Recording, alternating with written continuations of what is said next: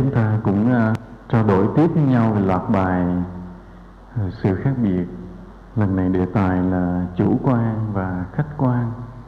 Cái chủ quan và khách quan thì có nhiều cái định nghĩa khác. Tùy theo mỗi cái ngữ cảnh mỗi hoàn cảnh mà người ta hiểu cái nghĩa chủ quan và khách quan khác nhau. Ví dụ như khi nói về những điều kiện để mà thành công hay thất bại thì người ta có nói đến điều kiện chủ quan và điều kiện khách quan. Thì trong đó, điều kiện chủ quan là đặt cái trách nhiệm nơi cái khả năng của cái con người trong cái tổ chức, trong đoàn thể hay trong công ty. Còn nói cái điều kiện khách quan, tức là nói những cái hoàn cảnh, những cái điều kiện ở bên ngoài, do xã hội, do môi trường do tình hình do hoàn cảnh bên ngoài tác động để tạo thành cái thành công hay thất bại của một cái con người hay một cái đất nước một cái tổ chức vân vân như vậy một ngôi chùa ví dụ như vậy. Đó là nói về cái điều kiện. Còn à, khi mà nói về cái nhận thức của con người là nói à cái nhận định đó là chủ quan cái nhận định đó là khách quan thì qua tới cái vấn đề nhận định thì cái chữ chủ quan và khách quan nó lại mang cái nghĩa khác. Nó không còn là nghĩa bên trong của cái nỗ lực bản thân hay là cái nghĩa khách quan là cái nghĩa bên ngoài nữa nó không còn nữa. Mà lúc đó cái chủ quan hay khách quan nó đều có nghĩa là ở bên trong hết. Ở bên trong hết. Nhưng mà cái nhận định mà có tính cách chủ quan á, thì họ nhận định theo cái cảm nhận riêng có thành kiến, có áp đặt. Ví dụ, khi mình nhìn một người nào đó mà mình không ưa, thì mình nói rằng người ta dở, người ta xấu. Thì đó là cái nhận định, mà nhận định đó có khi là chủ quan. Nó từ cái thành kiến, từ cái ác cảm của mình. Còn có khi mình nhìn người đó, mình nói người đó dở, người đó xấu, mà lại khách quan là vì mình không có cái khuynh hướng, không có thành kiến sẵn, không có ác cảm sẵn. Thì cũng là cái nhận định của mình thôi, ở bên trong mình thôi. Nhưng một cái nhận định thì gọi là chủ quan, một cái nhận định gọi là khách quan. Tùy thuộc coi là mình có thoát khỏi được cái thành kiến hay cái ác cảm thiền cảm có sẵn hay không. Như vậy hai cái nghĩa chủ quan và khách quan nó khác nhau bây giờ chúng ta đi qua vấn đề mà nhận định trước. Hôm nay hầu hết cái bài này là chúng ta học để nói về cái nhận định của con người.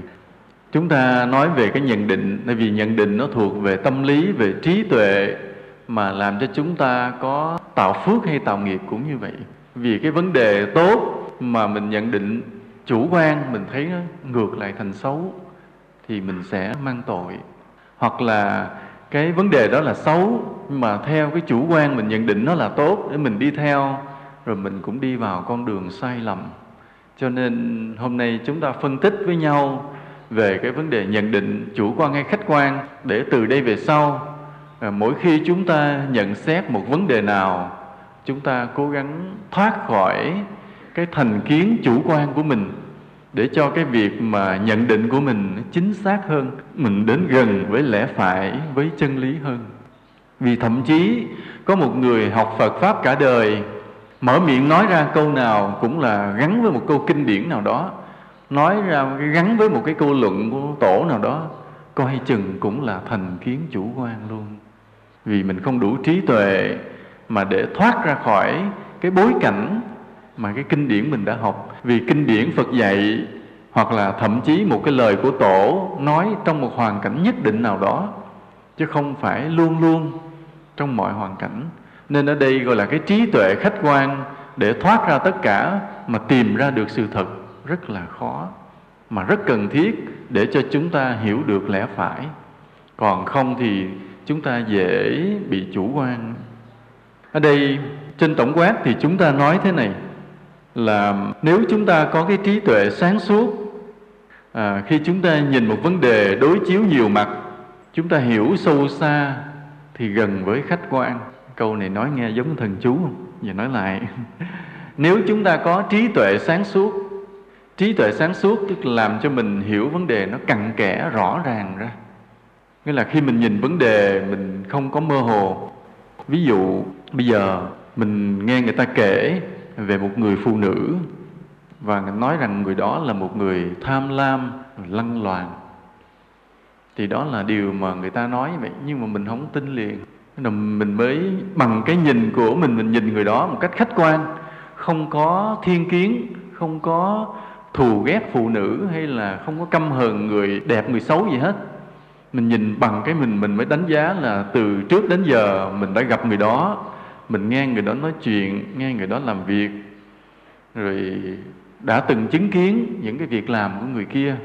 Và mình cảm thấy trong suốt quá trình đó, những cái việc người kia làm không có biểu lộ của sự mất đạo đức hay tham lam.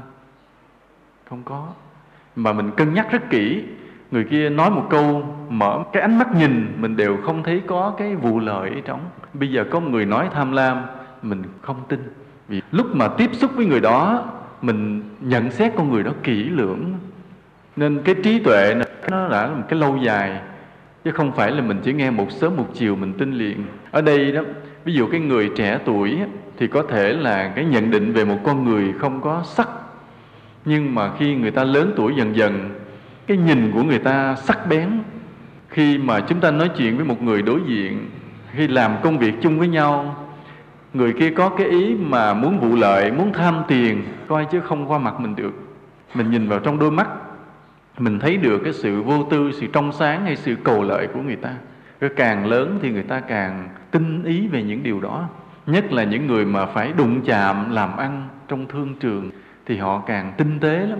Khó ai qua mặt được, không phải dễ tin. Còn người nhỏ thì chưa kinh nghiệm thì còn có thể bị lời nói dụ, chứ người lớn thì không bị nên cái gọi là cái nhận định nó qua nhiều năm tháng mình gặp con người tiếp xúc với một con người nó rõ bây giờ có người khác nói một điều gì đó mình không tin liền mình nhận định lại. Hoặc là có một người này khen người kia làm người quang minh chính đại hay tối ngày lo việc đạo à, lo việc phật pháp.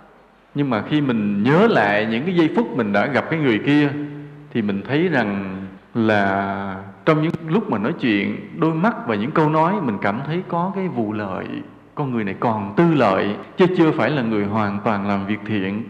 Thì bây giờ mình nghe người ta khen cái người này lo làm việc Phật pháp không? Mình hồ nghi liền. Hồ nghi bởi cái trí tuệ mình nhận định cũng lâu dài, mà lúc đó lòng mình mình không có thương ghét ai nhiều. Mà mình thấy coi chừng cái Phật pháp này có phải chăng là một cái chiêu bài mới để họ cầu một cái lợi gì chăng? Dè dặt để lại, cũng không vội đánh giá nhưng mà dè dặt xét lại đó gọi là có trí tuệ đó. Mình đã đánh giá từ nhiều ngày nhiều tháng à, giờ trong một lúc mình không có dễ mà thay đổi gọi là có cái trí tuệ. Mình nhận định từ lâu. Và khi nhìn vấn đề phải đối chiếu nhiều mặt. Ví dụ có một người ở trong nhà mình thấy có một lần mình thấy chứng kiến người này đánh đứa con hơi dữ. Rồi khi đi ra ngoài mình thấy là đối xử với người ăn xin thì lại rất là dễ thương à, lúc mà tiếp chuyện với bạn bè thì lại lịch sự. Mình phải đối chiếu nhiều mặt rồi mới kết luận con người này thuộc loại người nào. Chứ không phải là chỉ nhìn một chiều mà đánh giá liền. Đó là đối chiếu nhiều mặt. Hoặc là giờ có người nói đạo phật là một đạo thụ động ích kỷ chỉ lo giải thoát cho riêng mình. Ví dụ mình nghe một câu nói như vậy thì mình bắt đầu ngồi suy nghĩ lại không tin liền đối chiếu nhiều mặt. Ví dụ mình không biết nhiều về giáo lý à, bắt đầu mình quan sát ở cái chùa bên cạnh mình thì có mấy thầy đó sống của bộ thầm lặng. À, tối ngày chỉ nghe tiếng chuông tiếng mõ ít thấy tiếp xúc. Đúng cái chùa đó có vẻ thụ động. Nhưng mà dòm qua cái chùa bên kia thì thấy lâu lâu lại đi tổ chức đi cứu trợ nơi này nơi kia thăm cái người trại mồ côi đi cứu trợ nạn lục. Thì thấy bên này đạo phật lại có vẻ năng nổ. Rồi hôm khác mình lại thấy là tổ chức một cuộc thuyết pháp đông đảo cho nhiều người nghe thì thấy như vậy đạo phật, ở mặt này, ở chùa này thì đạo phật có vẻ là năng nổ, năng động để làm việc với giáo hóa, thuyết pháp. Đó. nghĩa là khi xét một vấn đề, mình không có nhận định một chiều, đi qua nhiều góc cạnh để nhìn ra cho hết. Đó gọi là mình biết đối chiếu nhiều mặt để thoát cái thành kiến. Vì khi nghe một người nói hay khi mình nghĩ một điều gì, có thể là mình bị thành kiến. Ví dụ bây giờ đầu tiên mình nhìn thấy một người đeo cặp chín trắng mặc à, áo sơ mi trắng bỏ trong quần à, thắt cravat cầm cặp táp. Thì cái ấn tượng đầu tiên mình nghĩ nó là cái gì? Nghĩ người này là gì? Người này là gì? Một người trí thức phải không? Là có thể là một công ty nào đó ngồi ở bàn giấy hoặc là giám đốc hoặc là trợ lý giám đốc hoặc là nhân viên điều hành gì đó. Đó là ấn tượng đầu tiên đập vào mắt mình nghĩ như vậy. Nhưng mà rồi mình phải xét lại liền mình nói cái mà mình nghĩ rằng đánh giá người này có thể là một người trí thức, làm việc văn phòng á, là tại sao mình nghĩ như vậy? Là bởi vì nào giờ hễ ai làm việc văn phòng thì đều mang hình ảnh đó. Bây giờ mình thấy hình ảnh đó, mình suy luận ngược lại là người trí thức mang cái dáng dấp như vậy. Nhưng mà mình cũng nhớ phải đối chiếu một mặt khác, là cách đây không bao lâu mình đọc tờ báo công an có một người cũng đeo kiến trắng, thắt cravat bảo áo trong thùng sách vali đi vô nhà người ta, dụ dụ sao lừa gạt lấy chiếc rim đi mất. Cho nên, sau khi đối chiếu hai ba mặt vậy, thì sao? Mình cũng khoan đánh giá người này là là trí thức ở buổi đầu. Vì có khi là gặp mấy người đó thì cái trí mình phải thức, chứ cái trí mình ngủ là bị người ta lấy mất chiếc rim cũng có nữa. Nên vì vậy là khi đánh giá một vấn đề hay nhận định con người mình đối chiếu nhiều mặt, không bao giờ dựa vào một tiêu chuẩn, một dữ kiện mà kết luận liền. Kết luận liền là sai nên chúng ta để ý vậy là trong cái cuộc sống như trong cái việc thuyết giảng trong việc làm việc à, trong việc tính toán cái việc mà kết luận vội thì luôn luôn là sai lầm và chủ quan. Này giống như thế này như bây giờ mình đang ngồi trong nhà ở ngoài đường cái mình thấy một người chạy ào qua cửa mình đi về phía kia. Mình kết luận người đó là gì? Kết luận à này nó giật đồ bị người ta rượt chạy. Như vậy là kết luận về là đúng chưa? Không, phải không? Tại vì mới có thấy người ta chạy mà đã kết luận liền, thì dữ kiện quá ít mà đưa ra kết luận, thì sự kết luận nó vội vàng, mình không thấy được lẽ phải, thấy được chân lý. Biết đâu làm sao biết đâu người ta chạy thể dục, hoặc là biết đâu người ta thấy bên kia có ai cần cứu gì đó, người ta đâm đầu nó chạy nó cứu, phải không? Chứ đâu phải là hễ thấy chạy là cái người đó là ăn cướp, rồi bị người ta đuổi theo lưng đâm đầu chạy. Cho nên phải thêm nhiều dữ kiện. Thấy người đó chạy cái ào qua, mình phải ló đầu qua dòm coi, có ai đuổi đằng sau không? Thấy chạy thông thả, thể dục hay là chạy gấp rút? Và đằng kia có nghe tiếng kêu cứu hay không? Vân vân vậy đó. Hoặc là có khói bốc ở đâu lên, nhà cháy người ta lại cứu hay không? Vân vân. Nghĩa là chúng ta phải thêm vài dữ kiện trước khi mình kết luận một điều gì. Mà đa phần chúng ta dễ dựa vào một dữ kiện để kết luận liền theo cảm tính của mình. Tại vì có một lần mình đi trên chợ, mình thấy một người đâm đầu chạy, thì sau đó nghe tin là à, cái thằng đó giật đồ, nó đâm đầu nó chạy mất. Từ đó trong đầu mình hễ ai chạy, thằng đó là mới giật đồ người ta tức là mình bị bị ấn tượng thành kiến chủ quan, nó in vào lòng mình. Đó gọi là nhận định chủ quan, nhận định chủ quan. Do cái thành kiến nó nằm sẵn, mình có cái khuôn rồi. Hễ ai lọt cái khuôn đó, mình kết luận cái rụp. Mà nhiều khi không phải, nên gọi là nhận định chủ quan. Rồi, trong cái yếu tố mà để chúng ta có được cái nhận định khách quan, gọi là mình hiểu sâu hiểu sâu. Cái chữ hiểu sâu này khó lắm ạ hiểu sâu này khó.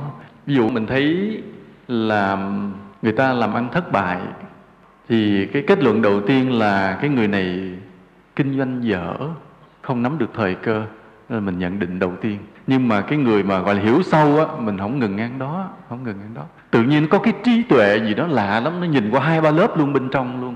Mà cái này phải người hơi có trực giác mới thấy, nhìn luôn hai ba lớp bên trong luôn. Dĩ nhiên nói theo đạo phật, mình hiểu lầm cái nghiệp cái đã nghiệp. Nhưng mà bây giờ bỏ qua cái nghiệp của quá khứ đi, mình nhận định hiện tại thì mình thấy rằng nói cái người này kinh doanh dở không đúng lắm. Bởi vì có những cái nỗi khổ tâm bị tin người, bị phá. Nên nhìn vô cái người này là thấy là họ giỏi nhiều mặt, mà chỉ có nhược điểm một mặt là nhiều khi cả nể tin người. Không dám cãi khi biết người ta sai, bàn bạc công việc, biết người ta sai mình nể. Chỉ có nể thôi, người này thất bại tất cả tức là không dám cãi khi thấy người đồng nghiệp của mình bàn sai, không dám cãi, có chút xíu. Nghĩa là mình nhìn qua hai ba lớp bên ngoài, nhìn sâu vô tới bên trong, hoặc thậm chí đó là cái nhìn tâm con người đó. Là khi chúng ta nhìn một con người trước mặt mình, nhìn sâu luôn hai ba lớp bên trong, thì người này dễ thấy được sự thật hơn. Mà cái này phải có trí tuệ khách quan. Một lát nữa làm sao mình có trí tuệ khách quan thì từ từ mình nói tới.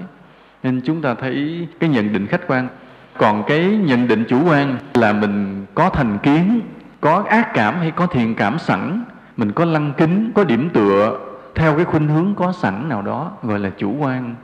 Theo thành kiến là sao? À, ví dụ con lần thế này hồi xưa um, chúng tôi đến với chùa thì thấy trên chùa có đề 10 điều tâm niệm không biết đây có à có đây nè. Thì um, cái bản của chùa bị hư hết cái uh, sư cô trụ trì mới nhờ. Lúc đó tôi còn cư sĩ mới nhờ tôi vẽ lại, viết lại chữ để dán lên chùa. Thì những cái điều này rất là thích. Trong đó câu cuối cùng là oan ức không cần bày tỏ. Vì bày tỏ là hèn nhát, mà trả thù thì oán đối kéo dài. Nghe câu đó thích nên cứ giữ đúng tiêu chuẩn đó mà thực hiện. Có những lần vậy, trong cuộc sống mình bị oan, im lặng không nói gì hết, không thèm trả lời. Rồi cũng theo nghĩ rằng cái câu này là đúng, là chân lý. Thì thôi cứ vậy mà sống. Nhưng có một lần đó có lần cái um, có một người đó nói xấu tôi. Thì tôi nghe tôi cũng thèm trả lời. Nhưng mà có người thanh niên trí thức, lớn tuổi, không phải lớn tuổi lắm nhưng mà lúc đang trưởng thành, người này học bằng cấp cao, giỏi. Sau khi biết câu chuyện đó là không phải sự thật, mới trách tôi, nói tại sao thầy không nói. Tại sao thầy không nói sự thật? Nói à tại vì trong đạo phật, oan ức không bày tỏ. Cái người thanh niên này nói, con nghi ngờ cái điều đó, con nghi ngờ đạo lý đó. Tại vì sao chính vì sự im lặng của thầy, đổ vỡ hết tất cả sự tu hành của những người trong gia đình con. Nếu lúc đó thầy mạnh dạng thầy nói một tiếng, thì gia đình con đã vững niềm tin với đạo. Vì họ nghe người nói xấu sau lưng, cho nên con nghi ngờ cái đạo lý đó. Thì từ lúc đó tôi cũng giật mình tỉnh ngộ luôn. Tôi giật mình tỉnh ngộ thì tôi mới cảm thấy rằng có những đạo lý mà mình xem như một chân lý bất biến suốt đời, coi chừng nó sai, không phải luôn luôn đúng. Không phải luôn luôn đúng nên từ đó vậy, tôi sực nhớ lại lời Phật dạy là trong cái bài kinh Kalama, chớ có tin bất cứ điều gì. Dù điều đó được một vị thầy khả kính của mình dạy, phải xét lại hết tất cả. Từ cái sự trách của người thanh niên đó, tôi cảm thấy là đúng đúng là chúng ta bị một thành kiến. Khi chúng ta nhận một cái điều gì đó bị một thành kiến, ví dụ câu thứ chín này, thấy lợi đừng nhúng tay vào, vì nhúng tay vào thì tâm trí hắc ám. Nghe đúng không? Quá chân lý gì nữa, phải không? Một người tu mà mình thấy lợi nhúng tay vào thì tâm hồn mình đen đúa gì nữa, phải không? Nhưng mà câu này nếu đem ra cho cái người đời phải sống, phải làm ăn phải nuôi gia đình, còn đúng không? Hết đúng liền. Thì người ta phải cần có lợi để nuôi gia đình. Làm việc kinh doanh phải có hiệu quả, phải sinh lãi, không nói gì trơn á, và phải tính toán rất kỹ. Trên câu đó chỉ áp dụng được trong cái người tu mà tu mình thôi nha. Chứ mà có nuôi thêm hai, ba đệ tử là cũng không được nữa ví dụ như là ngay bản thân chúng tôi vậy, giờ tôi thuộc lại là liều mạng nhất đó, lợi ích có bao giờ để ý tới tiền bạc á. Nhưng mà rồi, có những lúc phải tính phải tính à với số đệ tử này trong chùa mình một tháng phải hết bao nhiêu gạo, tiêu dùng hết bao nhiêu. Rồi cuối cùng vẫn do tam bảo mà gia hộ thôi chứ mình không có sức tính toán, tại vì tôi không có đủ phước để mà tự mình tạo ra tiền. Nhờ tam bảo gia hộ, nhờ phật tử ủng hộ. Nhưng có những chùa người ta chủ động người ta làm nó được người ta tính toán, người ta vì nuôi đệ tử, người ta phải tạo ra một công việc kinh doanh nho nhỏ nào đó, thì thấy lợi rõ ràng, người ta nhúng tay, mà không phải nhúng tay vì người ta. Người ta có phước tạo ra được cái đồng lời, và dùng đồng lời đó vào việc nuôi đệ tử và làm việc Phật pháp, không sai chút nào hết trơn. Nếu theo câu đó y chang, người ta trở nên thụ động liền. Vì vậy, chúng ta qua nhiều giai đoạn của cuộc sống rồi, chúng ta mới thấy nó không có nguyên tắc cố định cho mọi trường hợp làm sao cái quan trọng cuối cùng là đúng với đạo lý, cái đạo lý thật sự ở chỗ nào đó. Nó phía sau của những nguyên tắc này hết. Mà những nguyên tắc này chỉ là ứng dụng tạm trong một giai đoạn nào đó thôi, trong một hoàn cảnh nào đó thôi. Kỳ tới, mùng một tới thì chúng tôi sẽ giảng ở từ tân. Cái đề tài là lẽ phải và sức mạnh. Mà chúng tôi sẽ nhấn mạnh lại cái khía cạnh chút xíu này nữa. Ví dụ như chúng ta sẽ nói về chuyện đường tâm tạng. Đường tâm tạng là tượng trưng cho gì? Lẽ phải là chân lý là đạo đức? Mình nếu chỉ có mình đường tâm tạng thì tới được tây phương không? Không. Phải có tề thiên, cầm thiết bản quánh loạn xạ hết. Phải có sa tăng chư bát giới là mỗi người một tay một chân, bảo vệ, phụ trợ, song sáo, năng nổ và chiến đấu. Cuối cùng mới tới tây phương. Chứ còn tỷ bốn ông đó, ông nào cũng đòi làm tâm tạng, ngồi một chỗ hết thì có ai tới tây phương không? Chúng ta thấy chân lý đa dạng như vậy. Mà có nhiều người hiểu đạo là cứ làm tâm tạng là sẽ tới tây phương. Nhưng may mắn cuộc đời còn có những người chịu làm tề thiên. Vậy ai đây? Ai thích làm tâm tạng giơ tay lên?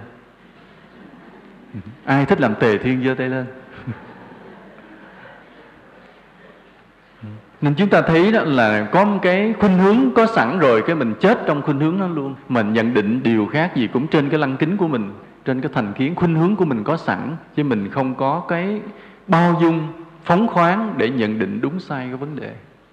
Cho nên có nhiều khi vấn đề đó mình thấy người đó làm đúng, coi chừng người ta trật. Ta đúng là đúng với cái khuynh hướng giống như mình, hoặc mình thấy người ta trật, coi chừng ta trúng rồi. Tại vì người ta khác với khuynh hướng của mình, mà đâu ngờ tại vì mình chấp cái khuynh hướng chặt cứng ngắc luôn. Giống như mình nhìn cuộc đời qua một cái cặp kiến màu, như là đeo cái kiến màu đỏ rồi thì nhìn đời luôn luôn thấy màu hồng. Dạ. Đeo kiến đen rồi thì nhìn đời nó xám xịt không ngờ vì mình có cặp kiến mình không chịu gỡ ra. Mình có những khuynh hướng có những đạo lý gì đó mình tin là chân lý chắc đâu có ngờ vẫn chỉ là tương đối.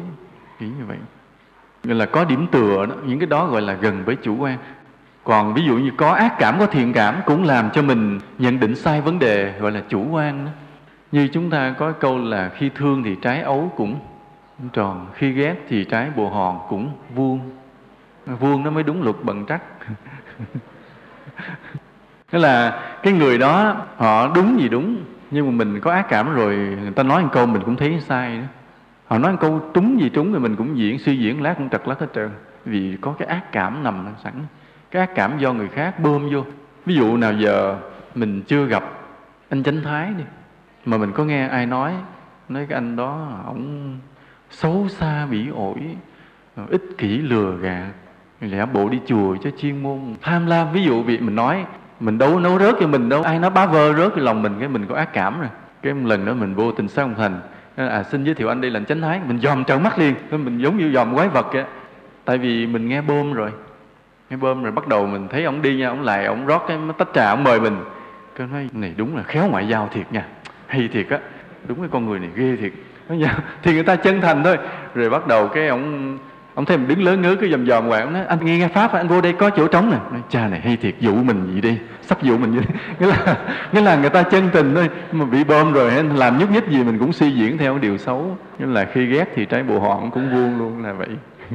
Mà đâu có ngờ rằng nghĩa là nếu mình tiếp xúc với ảnh thì mình mới biết là con người vô cùng dễ thương phải không? Đó thầy nói thì phải vuốt lại không đánh giận thầy dễ thương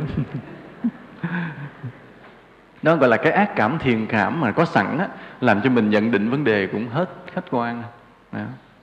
thì qua hai cái điều chúng ta so sánh như vậy, thì cái gọi là nhận định khách quan và chủ quan, cái nào gần với chân lý hơn? Khách quan, phải không? Khách quan gần với chân lý hơn. Còn chủ quan thì dễ đưa đến hiểu lầm và tạo nghiệp, rõ ràng như vậy. Tạo nghiệp là sao? Là người ta tốt, người ta dễ thương, người ta có thiện ý, mà mình suy diễn toàn xấu thì cái tâm đó là thành nghiệp về sau này cũng vậy. Về sau này mình làm điều gì tốt người ta cũng nghĩ thành xấu hết trơn. Cái nhân quả nó vậy. Hoặc là ví dụ người ta xấu mà mình không biết mình tưởng ta tốt mình tin theo người ta thì sao? Thì cuộc đời mình sẽ sẽ vấp ngã. Nó như vậy. Nên uh, mình ráng có cái nhìn khách quan. Thì làm sao mình có được cái nhìn khách quan? Thì phải tu tập. Chúng ta có những phương pháp tu tập để chúng ta nhìn vấn đề cho nó được khách quan chứ không phải là tự nhiên mà có cái nhìn khách quan đâu. Nào giờ mỗi người chúng ta chúng ta đều bị cái chủ quan hết. Mà có người bẩm sinh ít, có người bẩm sinh nhiều, như thường thường vậy, thì người nữ dễ bị chủ quan nhiều hơn người nam. Người nam thường là khách quan nhiều hơn người nữ. Đó là thường thường thôi, chứ không phải tất cả. Nhưng mà riêng những người nữ mà đi nghe giảng ở tình xá ngọc thành thì không bị chủ quan. Nói đỡ minh lòng người nữ vì hay có cái cảm tính cảm tình đó, cho nên hay dễ bị cái chủ quan chi phối. Còn người nam thì họ khô khan tình cảm nên họ dễ được cái khách quan hơn. Đó là tổng quát chứ còn sự thật thì vẫn có thể ngược lại. Có những người nữ trực giác họ mạnh lắm. Mình loáng thoáng trước mặt họ họ biết mình sao hết trơn à. à người nữ cũng được cái đó. Và còn nhiều người nam cũng vậy nhiều người nam nhiều khi hời hờ quá khi nhìn vấn đề cũng thấy không hết. Do nhìn không ra vấn đề cũng bị chủ quan bây giờ chúng ta có cái phương pháp tu tập để làm sao mà chúng ta khi nhận định vấn đề thì luôn luôn chúng ta đến gần với khách quan. Khó đến khách quan hoàn toàn, không bao giờ, không bao giờ đến được khách quan hoàn toàn. Chỉ trừ bậc thánh thôi. Bậc thánh vượt qua hết mọi tâm thức của mình thì mới có cái nhìn khách quan. Biết cái gì đúng như thật cái đó, còn bình thường là đều bị chủ quan hết. Bây giờ có những cái phương pháp tu tập để cho chúng ta được khách quan như thế này. Đầu tiên là cái sự khiêm tốn. Khiêm tốn như là sao? Nghĩa là chúng ta bớt tin vào cái nhận xét của mình. Vì không biết mình đã đúng chưa? Cái vụ mà tự mình mà bớt tin chính mình, cái này dễ làm không? Cái này có bộ khó ăn ạ. À. phải không? Nghĩa là mình nghĩ như vậy mà bây giờ là để đạt được cái khách quan, cái mình đâm ra mình nghi ngờ cái nhận xét của mình trước. Cái này dễ làm không? Khó làm đó nên nó là một đạo lý gọi là sự khiêm tốn bớt chủ quan tin vào cái ý nghĩ của mình. Mà ở trên đời á à, chúng tôi để ý nhiều nha. Cái người mà càng giữ càng kiêu ngạo thì càng chấp cái ý mình giữ lắm. Hệ cái ý nghĩ mình khởi chỗ nào là dính chắc hết nhúc nhích luôn không ai gỡ được. Nghĩ ra cái gì là mình nghĩ điều đó đúng. Cái đó gọi là chủ quan và kiêu mạn. Còn có những người mà họ tự tin vững chắc họ nói ra rồi không ai lung lay được mà lại không đánh giá họ là chủ quan mà họ là tự tin. À, hai cái khác nhau nha. Nghĩa là cũng hai cái trạng thái giống nhau là ai nói gì không lung lay nhưng một người thuộc lại bướng bỉnh chủ quan tự cao chấp cái ý mình. Còn một người là thuộc lại tự tin vững chắc và khách quan. Lạ lùng như vậy. Mặc dù nhìn trạng thái bên ngoài giống hệt nhau là đều ai nói gì không nhúc nhích không suy xuyển. Tại sao? Lát mình nói vì cái người mà tu tập đến cái trình độ mà họ vượt qua được hết tâm thức rồi, họ nhìn vấn đề nào, rõ vấn đề đó rồi, thì họ có cái sự tự tin trong cái khiêm tốn và trong cái trí tuệ. Không ai nói họ lung lay. Còn cái người mà dựa vào tiêu chuẩn này, dựa vào tiêu chuẩn kia để mà nhận xét, mà giữ chặt cái ý mình, tin chắc cái ý mình, thì thường là bị kiêu ngạo và chủ quan hết. Ở đây chúng ta trước hết là tập khiêm tốn lại bớt tin vào cái nhận xét của mình. Mà chúng ta nhớ điều này là cái khiêm tốn ban đầu là sự cần thiết, là dấu hiệu của trí tuệ. Cái người mà dám nghi ngờ chính cái ý nghĩ của mình là người đó là người có trí tuệ. Dám nghi ngờ chính ý nghĩ của mình. Ví dụ như bây giờ là mình mình nghĩ rằng trong vấn đề chữa bệnh thì thuốc tây hay hơn thuốc thuốc bắc. Hoặc là mình nghĩ thuốc bắc hay hơn thuốc tây đầu tiên mình khởi ý nghĩ lên trước. Nhưng mà cái người mà chủ quan á, khởi lên rồi là dính luôn. Gặp ai nói chuyện nói không, tôi chữa bệnh là thuốc tây, không có thuốc bắc. Tại vì thuốc tây là thuốc hiện đại, thuốc bắc là thuốc xưa rồi, không hay. Ba nắm cây nắm cỏ là chữa gì? Rồi nắm chắc luôn. Thì cái người khởi lên ý nghĩ rồi chấp luôn á, gọi là người chủ quan. Còn cái người mà biết khiêm tốn á, ví dụ họ khởi lên ý nghĩ à, trong vấn đề chữa bệnh tây y hay hơn đông y họ nghĩ lên rồi xong rồi bắt đầu họ tự nghi ngờ lại. Nó không biết mình nghĩ có đúng không nha? Để coi lại từ từ coi lại. Cái người đó là người khôn hay người ngu? Quá khôn. Dám nghi ngờ ý nghĩ của mình rồi xét lại. Từ từ để đó mình không có thời gian để nghiên cứu đâu. Nhưng bây giờ đi qua nhiều năm tháng nữa rồi khi gặp thầy thuốc bắc khi gặp bác sĩ tây y rồi khi nghe người chữa bệnh theo tây y khi nghe người chữa bệnh theo đông y một thời gian dài từ từ mới bắt đầu kết luận lại à thì ra là đông y cũng rất hay. Có những căn bệnh mà đông y chữa rất là êm, đơn giản, không để lại phản ứng phụ, mà tây y thì lại để lại phản ứng phụ. Dù chữa có vẻ cấp tốc. Nhờ cái ban đầu, mình không chấp, mình nghi ngờ chính cái ý nghĩ của mình, nên cuối cùng mình đã tìm ra được sự thật. Còn cái người mà nghĩ tới đâu, chấp tới đó, nghĩ tới đâu, dính tới đó, thì vĩnh viễn không tìm ra được sự thật. Nghĩa là ai nói ngược ý mình cãi thôi không có lắng nghe, không lắng nghe. Như tối hôm qua vậy, chúng tôi có chuyện vui in chùa. Thì tôi vừa mới viết một cái bài viết về Phật pháp, dựa theo cái tình hình Phật pháp hiện nay. Sau khi mà trên chùa xong cái khóa tu, thì chúng tôi mới cho đọc cái bài đó trước đại chúng và yêu cầu mỗi người góp ý kiến.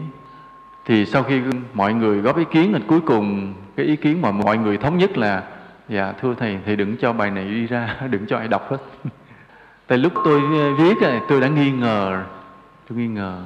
Tôi nói rằng bài này mặc dù mình thiết tha với Phật pháp nhưng có thể nó có tác dụng ngược lại, nguy hiểm cho Phật pháp lại.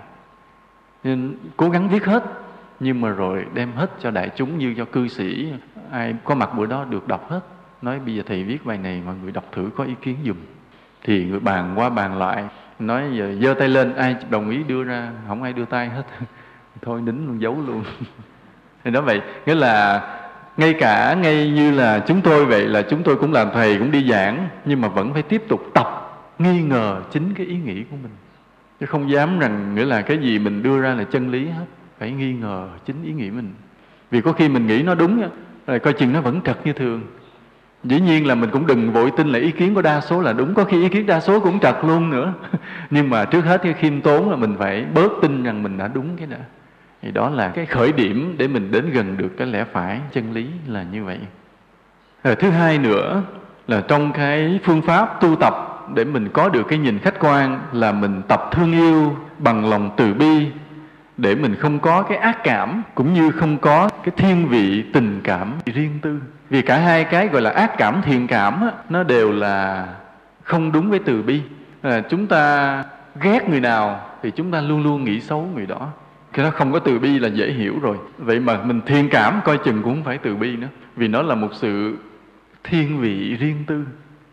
Ví dụ trong bao nhiêu đây con người, dĩ nhiên người đó tốt cỡ đó, xấu cỡ đó, nhưng mình vì lý do cá nhân nào đó, vì người đó đối xử mình dễ thương, vì người đó có nợ duyên gì với mình kiếp trước, mình thương người đó nhiều hơn. Ai nói gì người đó, mình cũng cãi hết. Mình luôn luôn nghĩ tốt người đó. Thì như vậy, cái đó mình cũng không nhìn ra được vấn đề.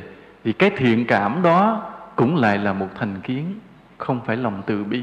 Nên ở đây chúng ta tu tập từ bi để đối với con người, chúng ta vượt qua cái ác cảm và cái tình cảm riêng tư, cái thiện cảm riêng tư, thì chúng ta đánh giá con người mới chính xác.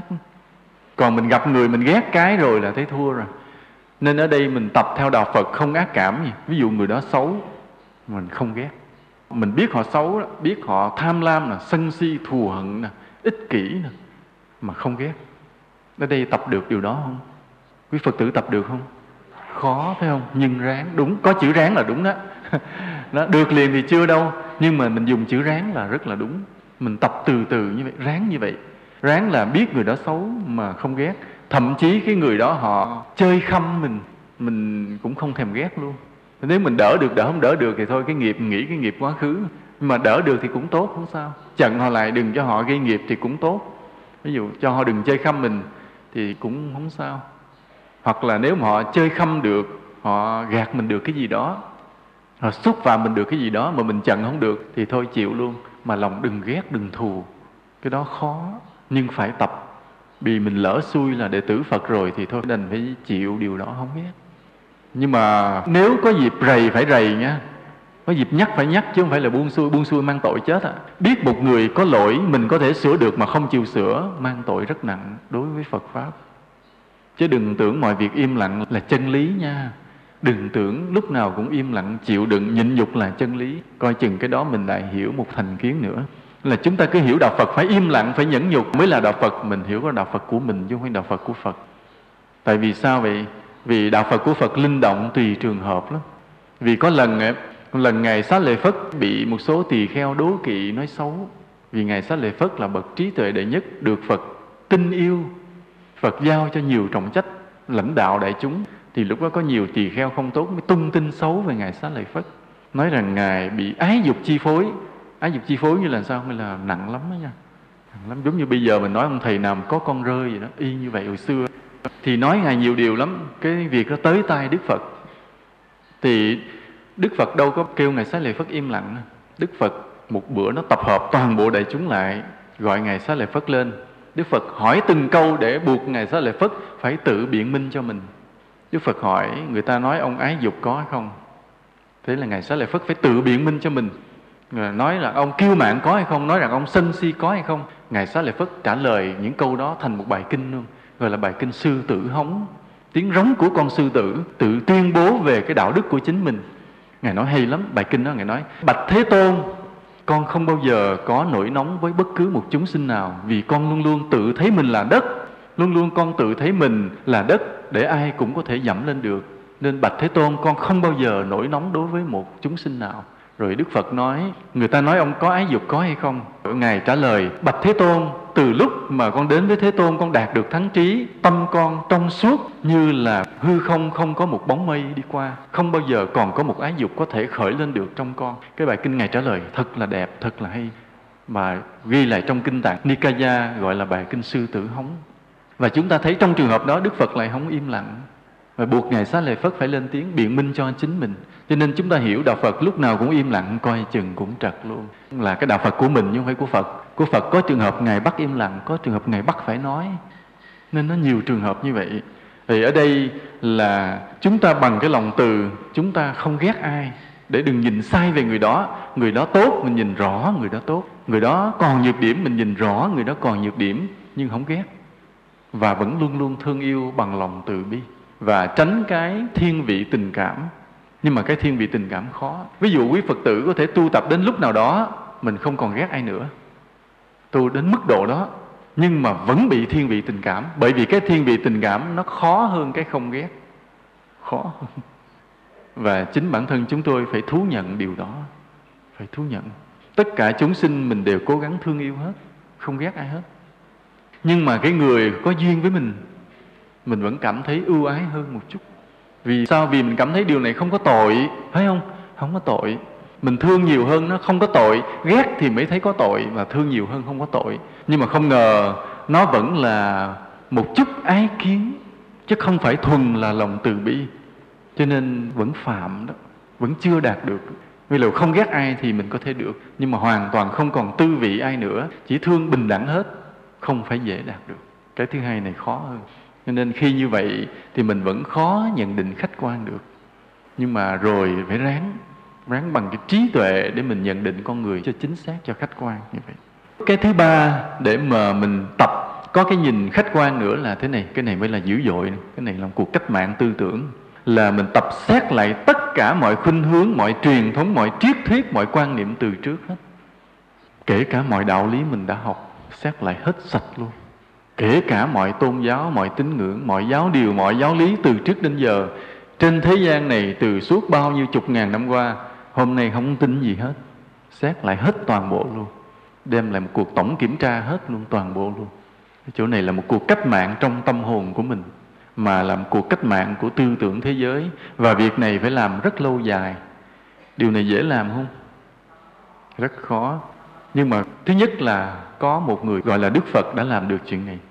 Trong bài kinh mà đức phật nói đó, đừng tin bất cứ điều gì, dù điều đó do truyền thống để lại, do một người khả kính nói với mình, do chính thầy mình nói với mình, do cái tư tưởng mình nghĩ ra như vậy, đừng tin nó luôn, từ từ xét lại hết luôn. Nghĩa là sau khi những nhà trí thức trên thế giới đọc cái đoạn kinh đó rồi mới nói trên thế giới không có người thứ hai nói câu đó.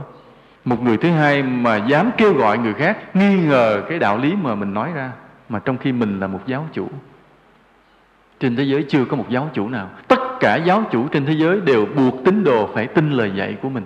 Chỉ có một mình đức phật dám kêu đệ tử phải nghi ngờ chính lời của mình, phải xét lại bằng cái thực hành và kiểm nghiệm tất cả. Một không hai, và người thứ hai nữa, ở với hòa hảo, bác hai như sanh. Cái ông già gân này cũng thật là ngầu, cũng dám làm cuộc cách mạng luôn.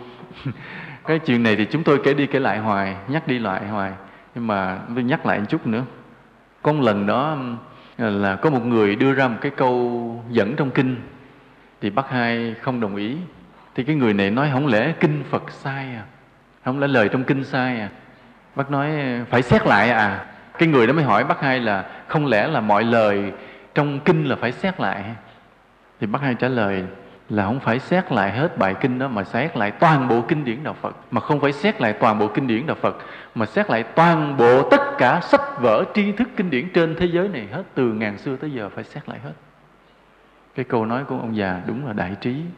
Mới dám nói câu đó, mà nói quyết liệt. Thì khi mình xét lại như vậy, với cái sự tiến bộ của khoa học thời đại thì chuyện gì xảy ra? Là chúng ta gạn lọc lại từng điểm từng điểm ngày xưa, không còn tin bất cứ giáo điều nào nữa rồi từ đó cái gì đúng giữ lại, cái gì sai gạt qua. Vì sao vậy? Vì trên thế giới hiện nay tồn tại rất nhiều giáo điều sai, kể cả trong đạo phật lẫn ở các tôn giáo khác. Kể cả trong đạo phật. Dĩ nhiên là không phải từ đức phật đâu. Vì sau mấy ngàn năm người ta đã thêm vào đạo phật nhiều điều, và người ta đã nói là phật thuyết. Nhưng mà không phải phật thuyết, và có những điểm sai. Và ở các tôn giáo khác cũng vậy luôn. Cho nên đã tồn tại rất nhiều giáo điều mà nhiều người trên thế giới hết sức là tin tưởng, chấp hành tuân thủ không ngờ nó sai tuốt hết. Nếu mà ngày hôm nay chúng ta không có cái gan dạ xét lại toàn bộ tất cả, như nãy giờ chúng ta dẫn ra một vài cái đạo lý của tổ để lại trong luận, chúng ta thấy không? Đụng vào thực tế, đúng ở trường hợp này, nhưng nó trật ở trường hợp khác. Vì vậy là chúng ta phải gan dạ xét lại hết. Và chuyện này là chuyện làm suốt đời, chuyện làm suốt cuộc đời chỉ có một vài điều không bao giờ sai. Chúng ta phải dựa chắc vào những điều đó. Ví dụ nói luật nhân quả nghiệp báo. Luân hồi tái sinh thì cái đó là cái vĩnh viễn không sai. Nhưng mà để hiểu về nó thì cực kỳ khó khăn nữa. Cái như luật nhân quả là một chân lý. Thì dù người ta có giết mình chết, mình vẫn không bao giờ từ bỏ cái niềm tin đó. Nhưng tuy nhiên, có nói câu này coi chừng trật. Ví dụ nói câu này rằng, giúp đỡ người khác thì mình sẽ được cái hạnh phúc an lạc. Cái câu đó phải nói theo luật nhân quả không? Rồi mình nói câu đó đúng coi chừng sai đó. Chuyện này mới vui á. Nào giờ mình nghe ở hiền gặp lành phải không? Gieo gió gặt bão, làm ác gặp ác ở hiền vậy đó. Vậy mà bây giờ cái câu nói rằng hệ giúp đỡ người thì mình sẽ được lợi ích trở lại, quả báo tốt trở lại. Coi chừng câu đó sai. Phải xét lại luôn tại vì nãy giờ mình nói là xét lại hết mọi điều. Xét lại rồi bắt đầu mình nói xét lại sao? Đúng này. Ngồi mình suy nghĩ. Ủa, sao nào giờ nói là ở hiền gặp lành giúp người được phước? Bây giờ cái câu này phải bị xét lại là giúp người coi chừng lại không được lợi ích là vì sao? Cuối cùng mình nghĩ ra à đúng. Có một thằng ăn trộm nói, tôi muốn ăn trộm nhà đó cho tôi mượn cái thang leo lên. Thang, không có thang, nhà nó cao, tường cao quá, giúp đỡ giùm chút. Nó, đỡ, được được được, tôi sẵn đem thang cho mượn. Rồi giúp thì việc giúp đỡ đó là cái gì? Cho nên cái câu nói mà hãy giúp đỡ người thì chúng ta sẽ được hạnh phúc trở lại là rõ ràng là hoàn toàn chưa phải đúng trong mọi trường hợp. Giúp điều lành, giúp người tốt thì cái hạnh phúc. Giúp ăn trộm, ăn cướp thì rõ ràng là. Cho nên chúng ta thấy không? Luật nhân quả thì đúng, nhưng mà có những điều trong luật nhân quả đó, mình chấp một cái coi chừng trật lắc luôn. Ví dụ có người nghe cái câu bố thí ba la mật là cho cho hết, cho, mãi mãi, cho mãi, cho không tiếc, cho sạch thì gặp ai cũng cho hết coi chừng trật đó. cái đó không phải bố thí ba la mật. Vì sao vậy? Ví dụ bây giờ chúng ta đến chùa chúng ta gặp những người ăn xin. Những ngày mà rằm tháng giêng á, ngày đi chùa ngày rằm tháng 7 rồi họ nằm ép hết trước cổng chùa dài dài dài theo. Nghĩa là đi rồi hai bên là cái người gãy tay gòi chân rồi bó băng rồi có thuốc đỏ chấm rồi đủ màn hết trơn á. Thì đưa cái nón để đầu. Thì mình theo cái lời Phật dạy là bố thí ba la mật là bố thí sạch thì cứ ai gặp ai bỏ bỏ vô người đi rải rải tiền từ đây vô tới chùa cúng xong đi ra rồi người ta nắm áo rồi móc ra cho nữa. Về tới nhà thì mặc bơ phờ còn lại có cái cái quần đùi với áo thun. Vợ hỏi sao? Nó dạ anh bố thí ba la mật bố thí la mật vì cái điều gọi là làm phước không ngờ mình nuôi dưỡng một điều tội lỗi. Là sẽ có những người lợi dụng cái điều tốt đó, họ làm thành một cái nghề là nghề ăn xin là cái người đó thu nhập lớn lắm. Có khi về nhà họ tối họ đánh bài, họ nhậu, họ cho vay nữa. Vì thu nhập của một người ăn xin trong một ngày, họ cao hơn cả cái người lao động chân chính nữa. mà cái người mới đầu họ sinh ra là cái chân què, phải nói rất đáng thương. Nhưng rồi lâu này họ nói à hay thiệt, sinh ra có cái chân này đỡ thiệt. Nhờ vậy mà sống khỏe, nó thành cái nghề. Cho nên ví dụ như phóng sinh vậy, phóng sinh chim mình nghe nói có phước không? Bây giờ thì tất cả chúng ta biết là có tội hết rồi tại vì có cái ông đi lại gõ nhà bà phật tử. À, rằm này bà có phóng sanh không? Nhiêu năm chục con rồi rồi để tôi đi bắt. Thì như vậy cái gọi là việc làm phước không ngờ là việc làm tội phải không? Cho nên cái nhân quả mình không hiểu đơn giản được phải hiểu rất kỹ. Đó là lý do tại sao đức phật nói cũng như bác hai nói xét lại tất cả mọi điều. Nhưng không có dễ tin. Đó phải như vậy mới là được đó cũng là một phương pháp để chúng ta vượt ra ngoài mọi cái khuynh hướng, mọi cái thành kiến có sẵn, mọi cái đạo lý nữa luôn đó. Giáo lý, giáo điều, xét lại hết sạch luôn. Rồi một phương pháp nữa để chúng ta tập có cái nhìn khách quan nữa là mỗi khi chúng ta đưa ra một cái nhận xét thì tự mình phản biện cái nhận xét của mình. Tự mình chống lại mình thử trong đầu mình coi làm sao. Ví dụ vì mình thấy có một người đứng tự nhiên nhìn ngó sừng sững như người kia bắt đầu mình nghĩ à ví dụ như đây là một người đàn ông đi, tự nhiên thấy người đàn ông cứ nhìn ngó sững cái người cô gái kia, thì cái đầu tiên mình nghĩ trong đầu là, cha này 35 thấy con gái người ta mà đứng dòm chăm chăm, kỳ quá. Nhưng bây giờ mình tự phản biện lại, vì mình học cái bài chủ quan và khách quan rồi, mình tự phản biện. Khoan, chưa chắc là 35 mà để coi coi, có khi chuyện gì đây?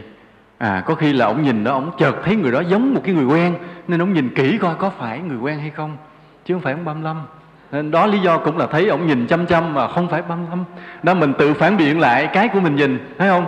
Hoặc là dòm lại kỹ thì không phải. Ông phải nhìn cô đó, mặc dù nhìn về hướng cô đó, mà ông nhìn ở phía sau cô đó, có một cái bà già khác nữa. Phải không? Cho nên tự mình phản biện lại. Như có một cái đoạn điện ảnh của thành long á. Tức là ông đi trên đường có nhìn thấy cái cô gái, nhìn ông cười tươi, bước tới hoa nghỉ ông mừng quá mừng quá, ông lại, thì không phải. Cái cô đó chào cái người sau lưng ông thì nó cũng vậy đó. Nghĩa là chúng ta nhìn một cái, chúng ta kết luận liền, nhưng tỉnh lại, quay lại, mình chống lại, phản biện lại cái mình đã nghĩ, coi còn lý do nào nữa hay không.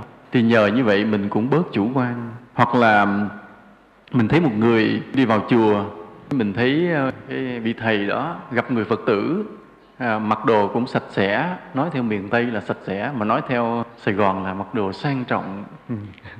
Thấy ông thầy nói chuyện với người phật tử mặc đồ sang trọng mà nói rất là ân cần ôn tồn tử tế. Cái ngồi mình nghĩ sao? Cái ông này đúng là trọng giàu khinh nghèo. Thấy cái người giàu mới là nói chuyện tử tế. Chứ như mình là ông không thèm nói mình kết luận. Nhưng bây giờ hôm nay mình học cái bài chủ quan khách quan mình xét lại nó coi còn lý do nào nữa hay không lý do mình nhìn lát, có thể ông thầy này không quan trọng cái sang trọng mà có thể là cái người này là một người nói chuyện hợp với ông trụ trì. Có cái trí tuệ hay là có cái đạo lý gì đó làm ông trụ trì này ông nể, ông thầy này ông nể. Nên ông nói có vẻ ân cần là không phải là tại ông này giàu, mà có khi tại vì ông này ông tu giỏi. Mình tự phản biện lại một lý do, hoặc lý do khác, có khi đây là một bà con lâu ngày nghe tin là người bà con mình tu chùa này tới thăm, thì ông gặp ông ôn tồn, ông ân cần, phải không? Nghĩa là tự mình phản biện mình cải lại cái mình đã suy nghĩ ban đầu để tìm thêm nhiều cái lý luận khác. Nhờ như vậy mình cũng có được cái nhìn khách quan. Hoặc, ví dụ mình vô chùa cái mình thấy ông sư cô là mặt ngầu.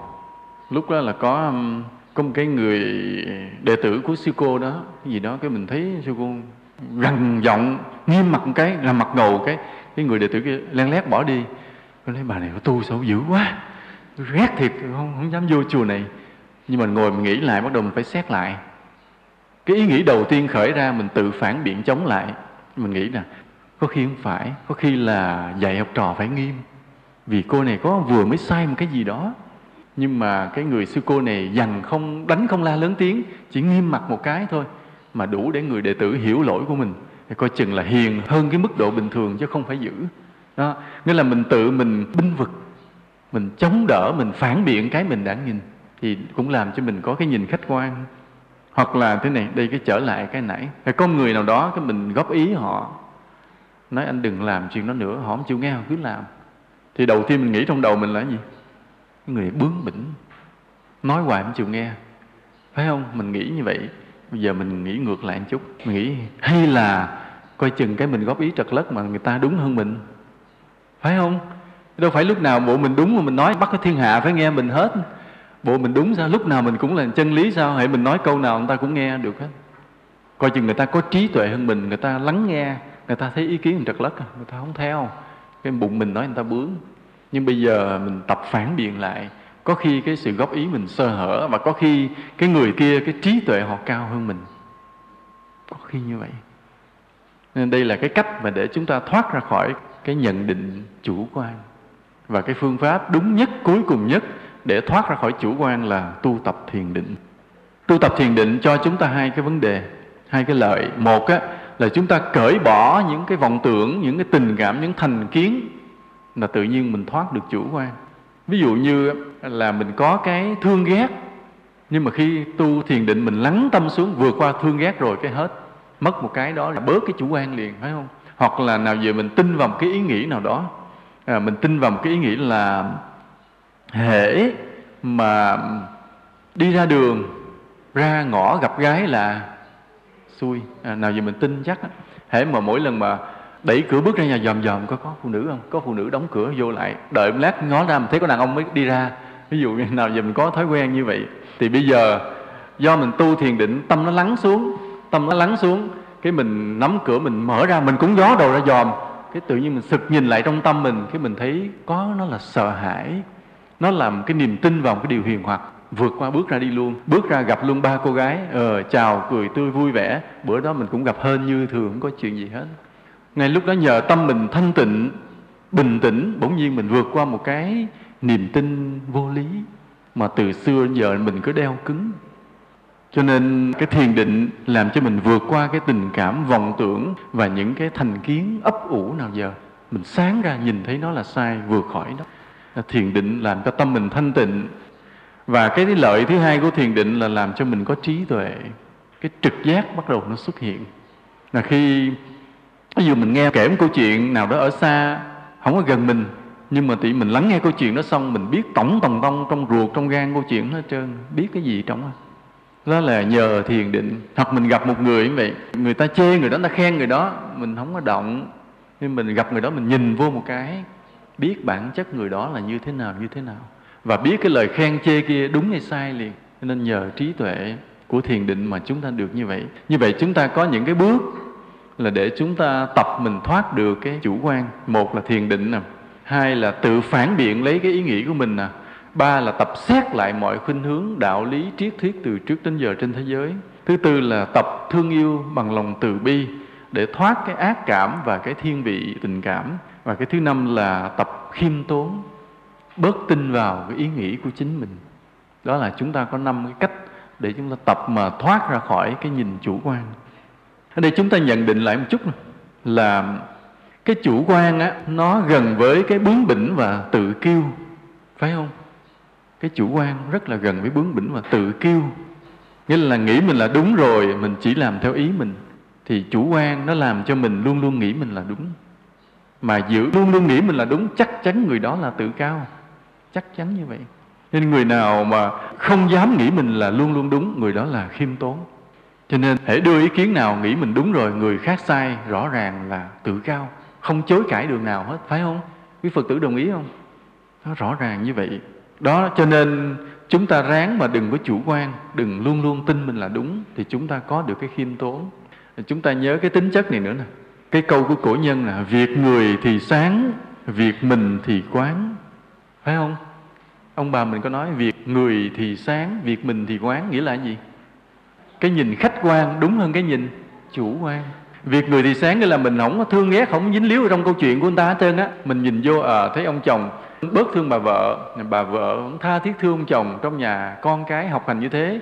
Mình đứng bên ngoài nhìn vô cái mình biết nguyên nhân tại sao do đó người ta tới, người ta hỏi mình, gỡ rối tơ lòng, mình nói vanh vách.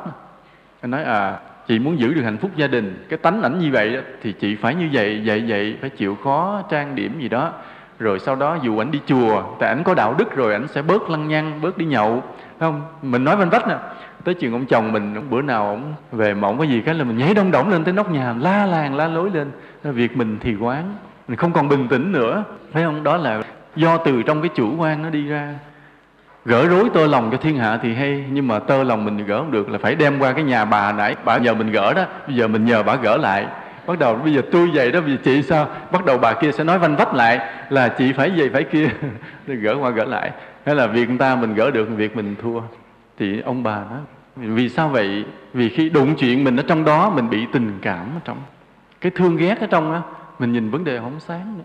Rõ ràng chủ quan như vậy. Cũng giống như trong ngành y khoa vậy là tới ca mổ thì thường bác sĩ không được mổ người thân của mình.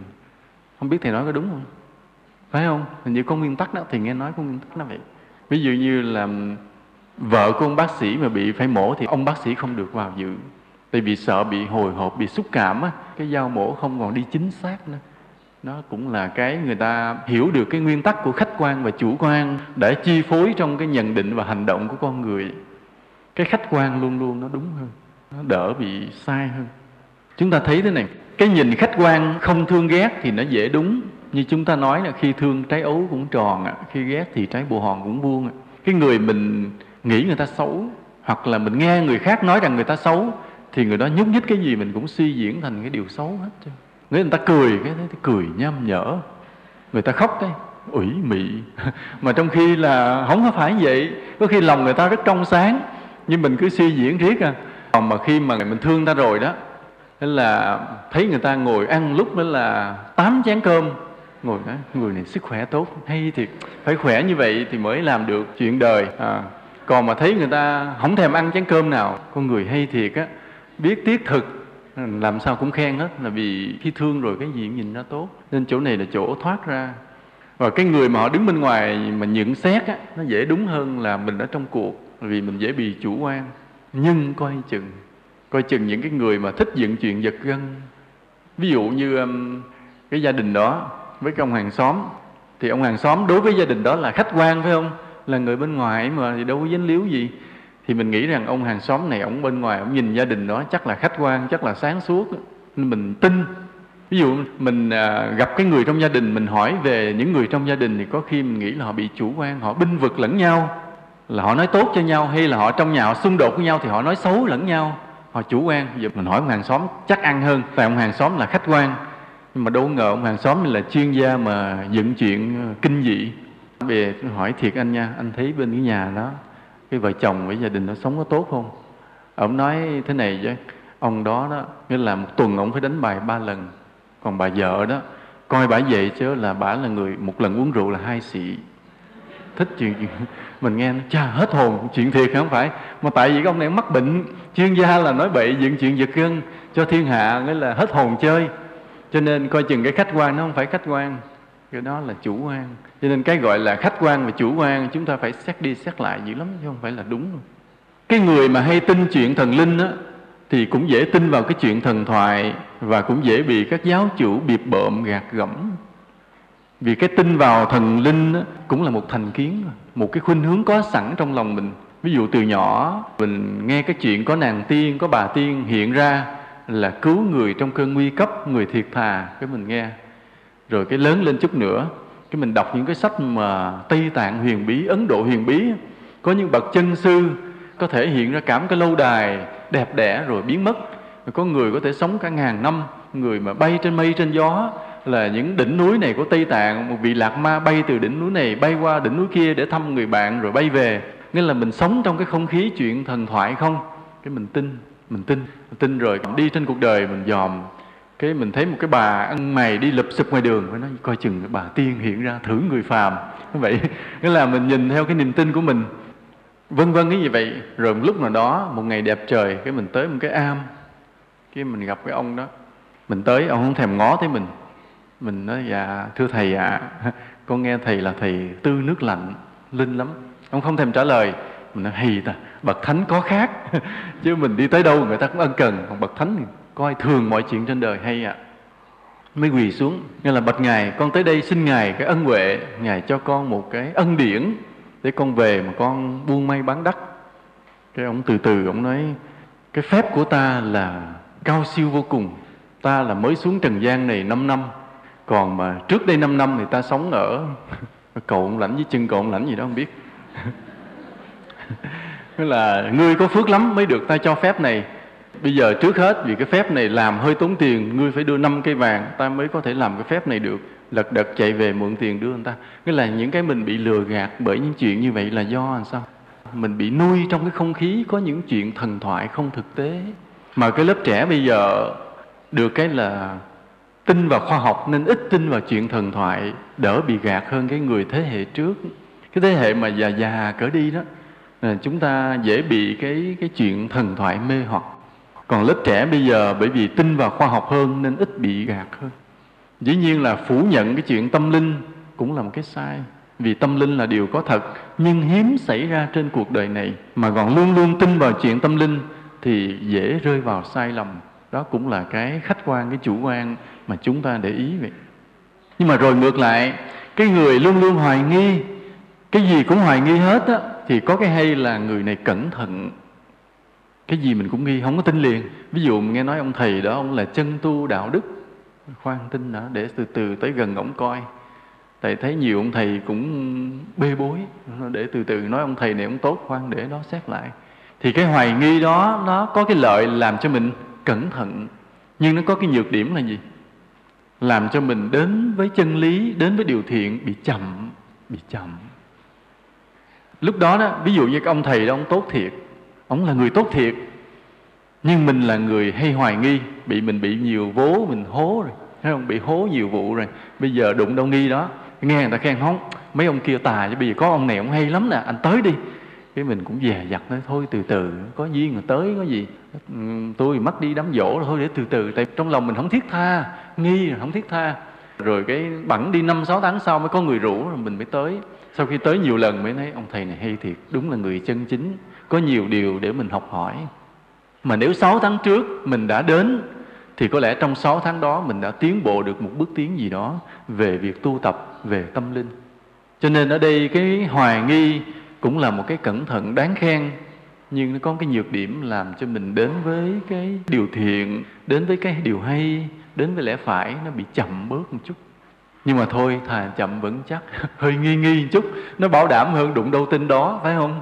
Đụng đâu tin đó hơi hơi ớn, hơi bị rung. Thôi thì mình nghi nghi một chút thì chắc ăn. Xét đi xét lại nhiều mặt. Để mình gặp được một vị thầy, một sư cô nào đó thì tương đối tốt hay là tốt thiệt rồi một điều nữa là chúng ta đừng tin vội một cái lời phê bình của ai hết, vì mình chưa biết là cái người đó phê bình, nhận định chủ quan hay khách quan. Thấy không? À, không biết. Như mình nghe người này khen người kia trên mây, cũng chưa chắc là đúng. Coi chừng đó là chủ quan. Hoặc mình nghe người này chê người kia chê rác không còn điều gì hết.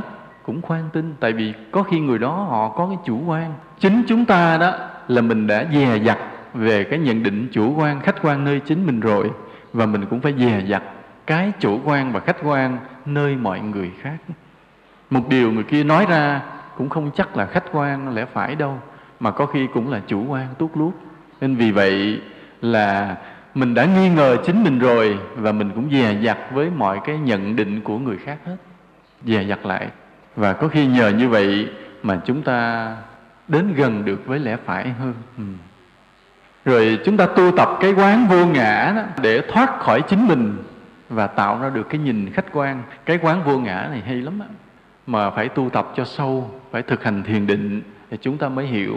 Còn bây giờ mình nói quán vô ngã không ai hiểu gì hết.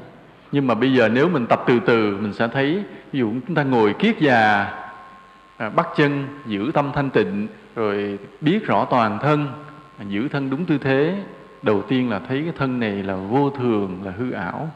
À, biết hơi thở ra hơi thở vào rồi một thời gian tâm thanh tịnh, thì mình thấy cái tâm này có nhiều lớp tâm thức. Mà mỗi lớp tâm thức như vậy, dù cạn, dù sâu, dù có những lớp tâm thức mình đã thấy được, có những lớp tâm thức mình chưa thấy được, thì tất cả lớp tâm thức đó đều vô thường, đều biến hoại. Không có cái gì đáng để mình nắm giữ cả. Thì như vậy là mình thấy không thật có cái gọi là ta không thật cái ta nào giờ mình cảm nhận nơi chính mình có một cái ta khác biệt với mọi người, sự thực đó là sự chồng chất nhiều lớp tâm thức lên nhau. Nó quyện lại thành cảm giác về một cái ta. Bây giờ mình tu thiền, mình đạt được sự thanh tịnh, bỏ dần từng lớp, bỏ dần từng lớp, bỏ dần từng lớp. Cuối cùng mình thấy giống như phật nói như một cây chuối vậy, lột hết lớp này, lột hết lớp kia, không có một cái lõi cứng để gọi là cái ta vĩnh viễn, vĩnh hằng, bền chặt không có. Khi mình ngồi thiền, tâm mình được cái định và mình khởi cái ý đó một lần nữa, thì gọi là mình quán được vô ngã.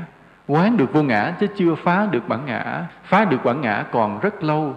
Nhưng mà quán được vô ngã như vậy rồi, thì mình đã đạt được cái khách quan rất nhiều. Và trong mọi vấn đề trong cuộc sống, với chính cái ý nghĩ của mình, với chính cái mọi sự kiện xảy ra chung quanh, mình đều có cái nhận định rất là khách quan không bị chủ quan nữa. Là bởi vì sao? Bởi vì mình đã thấy chính mình không còn có nữa, không còn tồn tại, không thực sự nữa. Cho nên cái trí tuệ mà nó hiện ra phía sau đó rất là khách quan, không bị chủ quan. Thì cái này phải đòi cái công phu thiền định rất là lâu dài.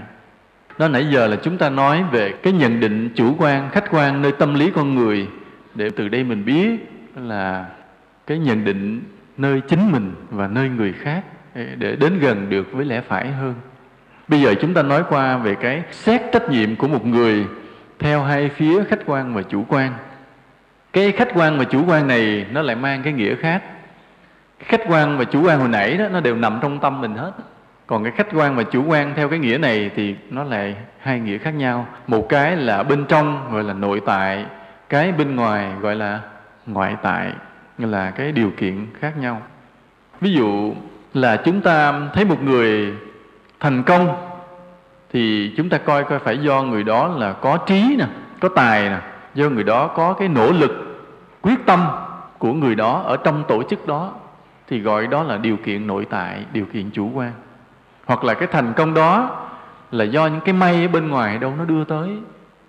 Nên là họ cũng làm ăn bình thường, nhưng mà tự nhiên họ trúng mánh, trúng mối gì đó, ai tới giao cho họ những cái mối làm ăn lớn, rồi họ suôn sẻ, họ thành công luôn thì cái đó là những cái may mắn ở bên ngoài vậy. Mà chúng ta gọi đó là cái điều kiện khách quan đã đem lại cái thuận lợi. Thì khi xét như vậy là chúng ta xét cả hai mặt. Và như vậy mới là công bình. Chứ chúng ta đừng bao giờ xét một người chỉ một phía bên trong hay bên ngoài gọi là khách quan hay chủ quan á, thì chúng ta không có được công bình. Như bây giờ mình thấy người đó không dạy được con. Gia đình người đó có những người con cái bị hư hỏng thì đầu tiên nếu xét theo cái điều kiện chủ quan thì mình nói làm sao? Nói làm sao? Nói người này không biết không biết dạy con. Đó là mình xét chủ quan, nhưng như vậy chưa công bình. Mình đánh giá như vậy chưa công bình. Giờ mình xét theo khách quan.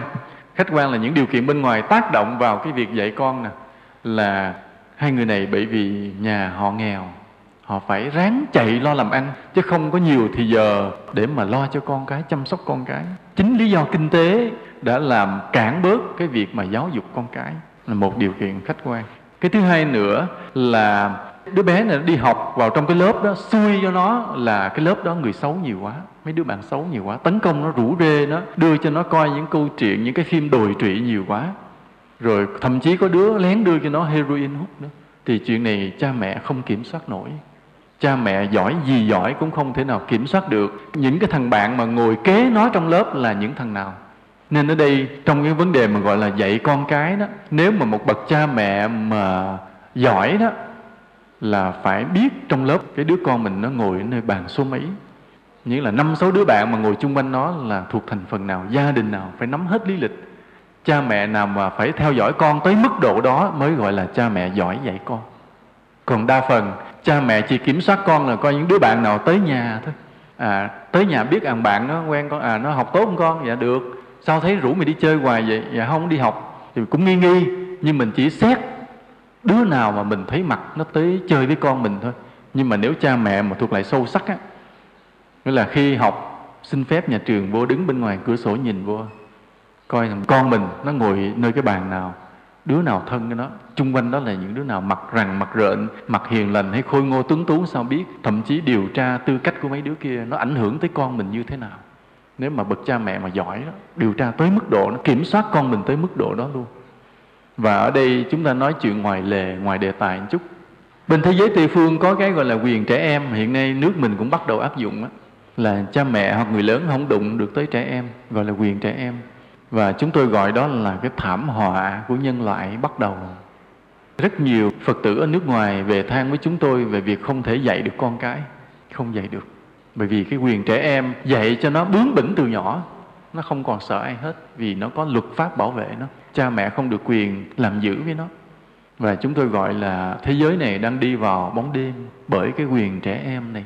Người mà kêu gọi xây dựng, áp đặt cái quyền trẻ em này là những người vô trách nhiệm nhìn vấn đề không sâu, mà cứ tưởng mình là những người thiện tâm, thiện chí, đâu ngờ giết lần thế giới này. Thì những thế hệ sau lớn lên lớn lên dần, thì toàn là những đứa trẻ mà nó biết về quyền trẻ em của nó, ương bướng, bất cần người lớn, không sợ cha mẹ. Thật là một đại họa cho nhân loại. Cho nói chuyện nói chút, thôi giờ trở lại đây thì chúng ta thấy đó, khi chúng ta xét về sự thành công thất bại một người, chúng ta xét cả nhiều mặt như vậy, mới gọi là công bình chứ đừng bao giờ kết tội người đó là tại vì bản thân người đó dở, là mới xét cái điều kiện chủ quan thôi. Dĩ nhiên là nghiệp tạo ra tất cả. Nghiệp tạo ra điều kiện chủ quan cũng như nghiệp tạo ra điều kiện khách quan. Ví dụ như trở lại vấn đề dạy con vậy. Nghiệp tạo ra điều kiện chủ quan là khiến đứa con nó ngoan sẵn, mà khiến gia đình nó dễ dàng, kinh tế để có thì giờ dạy con. Nghiệp tạo ra điều kiện khách quan là khiến thằng bé nó hơn nó lọt vô lớp ngồi gần chung quanh những đứa bạn tốt đó gọi là nghiệp, nó chi phối cả hai cái. Nên nếu mình nói theo nhân quả, còn bây giờ mình không nói nhân quả mà mình xét điều kiện chủ quan, khách quan là phải xét như vậy. Bây giờ chúng ta nói vài câu mà cổ nhân đã nói, để chúng ta thấy như có cái câu mà ông bà mình nói, cái khó bó cái khôn. Nghĩa là sao? Cái khó là điều kiện chủ quan hay khách quan? Cái khó bó cái khôn. Cái khó là điều kiện khách quan hay chủ quan? Khách quan cái khó là cái bên ngoài đó, hoàn cảnh khó khăn bên ngoài. Bó cái khôn cái khôn là chủ quan hay khách quan chủ quan như vậy ông bà mình đã có cái câu nhận định là có những trường hợp mà khi cái hoàn cảnh khách quan nó khó khăn quá, nó khắc nghiệt quá, thì dù bên trong cái chủ quan mình có giỏi, có nỗ lực, mình vẫn thất bại, không thể làm được. Phải không? Chúng ta gặp trên đời này nhiều người như vậy, có thành tâm, có thiện chí, có tài năng, có cố gắng nhưng không làm ăn được. Không làm ăn được. Bởi vì cái hoàn cảnh bên ngoài không may mắn. Nghĩa là cái điều kiện khách quan không tốt. Mặc dù bản thân người đó tốt. Cái đó ông bà mình gọi là cái khó bó cái khôn. Nhưng mà rồi ông bà mình cũng có sửa lại, cái khó ló cái khôn. Nghĩa là sao? Thì trong trường hợp này nghĩa là cái sự khó khăn bên ngoài nó đã kích động làm cho một người có một cái nỗ lực vượt bực lên trên và đã xuất hiện ra được cái tài trí đặc biệt, phải không? Đó gọi là cái khó ló cái khôn ông bà mình có những cái nhìn cũng hay lắm. Những câu tục ngữ chút chút vậy chứ, sự thật là những cái triết lý rất là lớn. Ừ. như có cái câu này nữa là thời thế tạo anh hùng. Nghĩa là sao? Nghĩa là có một cái người đó họ giỏi sẵn rồi nhưng mà sẽ không ai gọi người đó là anh hùng. Nếu nước nhà không có trong cơn nguy biến, phải không? Nhưng mà lúc đó nước nhà trong cơn nguy biến và người này đem tài năng ra giúp nước thì được đời đời lịch sử gọi là anh hùng cứu quốc. Gọi là thời thế đã tạo anh hùng. Chứ có nhiều khi nếu không có thời thế thì cái người đáng để gọi anh hùng đó cũng nằm im thôi. Ở không không có chuyện gì để làm lắm. Gọi là thời thế tạo anh hùng là cái điều kiện khách quan để làm cho một con người vượt lên trên thời đại, trở thành lẫy lừng đặc biệt. Rồi có câu ngược lại là anh hùng tạo thời thế. Nghĩa là làm sao? Nghĩa là cái người này giỏi xoay chuyển được cái thời cuộc bên ngoài, tạo ra những điều kiện khách quan cho mình, những con người này phi thường. Những cái người này thì chúng ta thấy là nơi những nhà cách mạng, hay là những nhà bác học siêu việt là những người mà anh hùng tạo thời thế ví dụ trong nhiều năm, người dân họ sống trong cái đầy đọa áp bức, họ đành chịu. Nhưng có một người vượt bực nổi lên tạo một cuộc cách mạng thay đổi thời cuộc. Thì đó gọi là anh hùng tạo thời thế. Trong lịch sử chúng ta đã từng gặp như vậy. Hoặc là những nhà bác học, là nào giờ mình cứ quen là thôi, mình đi bộ và đi ngựa, phải không? Nhưng rồi có ông nào ông buồn buồn ông chế ra một chiếc xe đạp. Thế là mình phải đi xe đạp tạo cho cả thế giới phải đi xe đạp. Rồi bây giờ thế giới phải đi xe gì? À, sẽ đi xe riêng Trung Quốc. Tức là cũng anh hùng nào tạo thời thế với ông nào ông nhập xe Trung Quốc tràn lan hết trơn giá rẻ nữa. Đúng cái anh hùng nó tạo thời thế bây giờ xe đi trong ngoài đường tai nạn loạn xạ hết. Vì phân khối thì lớn mà bằng lái thì không. Cho nên đụng nhau y xèo hết trơn. Là anh hùng mà tạo ra cái thời thế đụng xe đó. Không biết ai đổ xe nhập xe quá chừng bây giờ vậy nếu mà bình thường đừng có những nhà bác học phát minh á, thì bây giờ mình sao?